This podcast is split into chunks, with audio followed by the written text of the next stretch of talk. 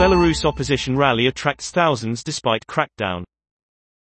At least 60,000 people are believed to have turned out ahead of a presidential election on the 9th of August.